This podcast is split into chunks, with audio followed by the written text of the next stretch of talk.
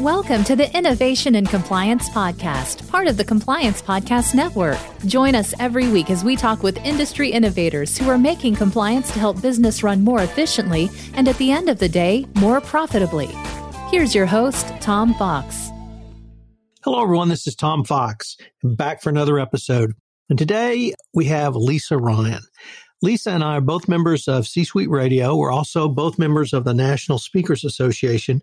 And you're in for a real treat today because she brings a perspective that I don't think compliance officers talk about at all, let alone enough. And that's employee engagement.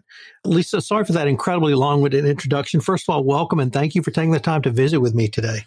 Absolutely. Thanks for inviting me to be on the show.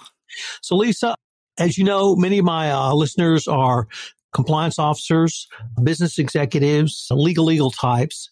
That's not really a profession you come from. Yet you bring a very unique perspective around employee engagement. So I was wondering if you could tell us a little bit about your professional background. Sure. My professional background, I actually spent more than 20 years in sales. The first part of my career, I was an executive recruiter, probably one of the few people on the planet who can actually say they sold their mother. You know, so Mom actually hated that job, but I said, Mother, you've got to stay there at least 90 days because I have a guarantee and I can't afford to give back the commission I made on you.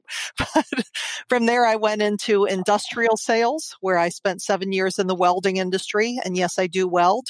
And from there, I spent the last seven years of my career in healthcare before embarking on my entrepreneurial journey in 2010. So this is my 10 year anniversary of being on my own. Well, congratulations. Actually, now that you say it, this is my as well for the second time I did this. So we're both having uh, some anniversaries this year. Lisa, the, the thing that really struck me is there are lots of people who who will mouth engagement. They will use that almost as a platitude. But in researching you and researching what you're about for this podcast, you see engagement as greater productivity. You see engagement as greater institutional justice. You see engagement as better health and safety. You see engagement in a wide variety of ways that many corporations strive to achieve, let you get, you're calling it employee engagement. So why do you see engagement as such a powerful tool and why are you so passionate about it? Well, it actually starts with just creating the type of workplace that I've wanted to work at. And there's some companies that do it really well and many companies that don't because they look at things like engagement, of showing appreciation to the, your employees, of thanking them for their efforts as these soft skills. And I can tell you they are essential skills. When that manager, when that business owner can make that connection with their employees, that employee is going to give a lot more effort. If they are engaging because it's something that they have to do or is more of a check mark type of thing, or they're saying, why should I thank my employees for doing their job? I mean, isn't that what a paycheck's for? That employee will give you exactly the effort that you are paying them for and actually probably less effort, but they're not giving you the dedication. They're not giving you the commitment. And chances are that they can make your life pretty miserable as well as the people around them creating a workplace culture that makes people not want to stay. Lisa, in the compliance world, one of the things that people talk about is having a culture of speak up, a speak up culture that mm-hmm. comes from having a mandated hotline system, a whistleblower system, whatever it might be called. And it struck me in listening to you that if you focused on employee engagement, you would go a long way towards creating a viable and vibrant speak up culture and creating a two way street of communications. Yeah, because people want to feel safe. They want to feel safe that if they go to their bosses because they see a problem, that that boss is going to do something about it. Is that leader always going to like what the employee has to say? No, of course not. But if they know that they have a safe place, that their manager or the owner of the company will take the initiative to do something about it because we're wired for justice and we want to not only be treated fairly, but we want to make sure that the people that we are around are also treated fairly. So from a compliance standpoint, absolutely. If I am committed to your organization as an employee and I see something going on, I care enough about the company to let you know about it. If I'm just there for the paycheck and I don't really care what's going on, you know what? Hey, that's none of my business. Why should I say anything? So it's an extremely mm-hmm. critical aspect of compliance. Lisa, the law that many U.S. companies have to follow around compliance is called the Foreign Corrupt Practices Act, and it's regulated by the Department of Justice and the Securities and Exchange Commission. And they have, over the past 18 months, started talking about culture, assessing your culture, measuring your culture, and improving your culture. How do you see engagement as a part of corporate culture? Too often, companies think that if they do one employee engagement survey, then, well, I did my job. I found out that they're engaged and then nothing comes from it. Company culture took a long time to develop and it is not changing overnight. So when an organization decides to focus on their culture, number one, they have to figure out exactly where they are and be okay with whatever that is. Because if there's a focus on culture, chances are that you know that things aren't quite right. And the time to focus on culture is like right now when we're going through this pandemic, when it's scary and things aren't always peachy keen. Now we find out what is really going on with our employees. Because if we do a cultural survey, like right after big bonuses were paid, it's going to be skewed a little bit more to our favor. So it's finding out where you're at, and making the commitment to do it, realizing that this is a process and not something that happens overnight and really being committed to that journey, letting your employees know that this is just not another flavor of the week like so many things that they'd seen before. How do you help a company think through assessing their employee engagement and then improving it? It's giving them the assessment itself to start out with that employee engagement survey, probably at the beginning, a more in-depth one, and then putting little pulse surveys along the line so we can keep that heartbeat of the company of what's going on. But more important than that is giving management the tools that they need to actually do something about it. Because if you take a survey and then never do anything with the information, the employees see no action, they see no forward motion, then the next time you come to them with some kind of questions about culture, they're going to be like, well, that was a total waste of breath last time. Why should I do that again? So it's taking little actions along the way and giving those people credit. The employee that made that suggestion, hey, this is what Joe had to say, and now we're acting on it if there's a reason why you can't act on something, maybe there's a piece of that suggestion that would work. But showing that you're taking action and again, providing the tools to do so, empowering employees, empowering managers to take the steps and make the changes necessary for that long-term change. Typically, do you, or I guess I should ask, typically what corporate function do you work with and can everything you've just described be utilized by a corporate compliance program? Absolutely. Yeah. I try to start at the top of the organization. I work with a lot of small to medium businesses working directly with the owner and the business leaders, primarily because that's where culture starts. And I don't care what size the organization is. Mm. If the culture is toxic at the top and leadership is unwilling to change, that's going to have a trickle down effect to the rest of the organization. I know when I'm doing a speaking engagement and somebody comes to me after one of my talks and says, Oh, my company really needs you.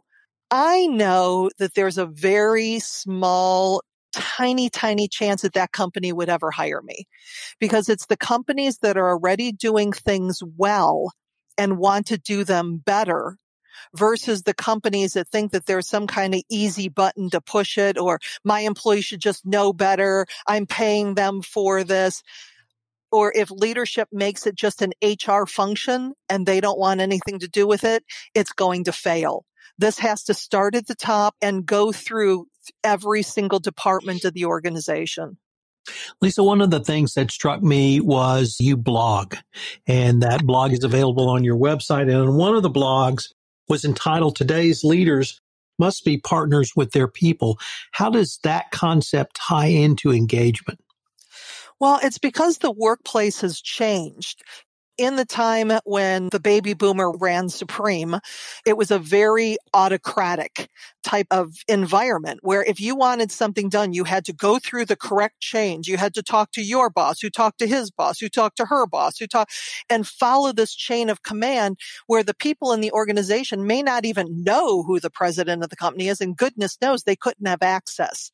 Now, not only do we have flatter organizations, but starting with Gen X and going into millennial and now Gen Z, they expect access. They expect to be heard at all levels of the organization. And frankly, your newest employees see the world differently. They see your business differently than you do. So listening to people, what they have to say, how do they see their business and what changes would they make so that you're coming together. The company benefits because there might be some really good ideas that they were so focused and had their blinders on they would have never considered. But it also engages the employee because now they have that buy-in. Wow, my boss is listening to me. Wow, they're acting on what I have to say. Wow, I feel mm-hmm. valued, acknowledged, and appreciated in making these ideas and contributions to my company. Lisa, one of the key characteristics I think that's important for a compliance professional is curiosity. And you wrote a blog that really struck me as talking about curiosity. But it was not curiosity to learn something new. It was curiosity around relearning an old skill. I was wondering if you might tell us that story and why it's so important to maybe step back sometimes and relearn an old skill.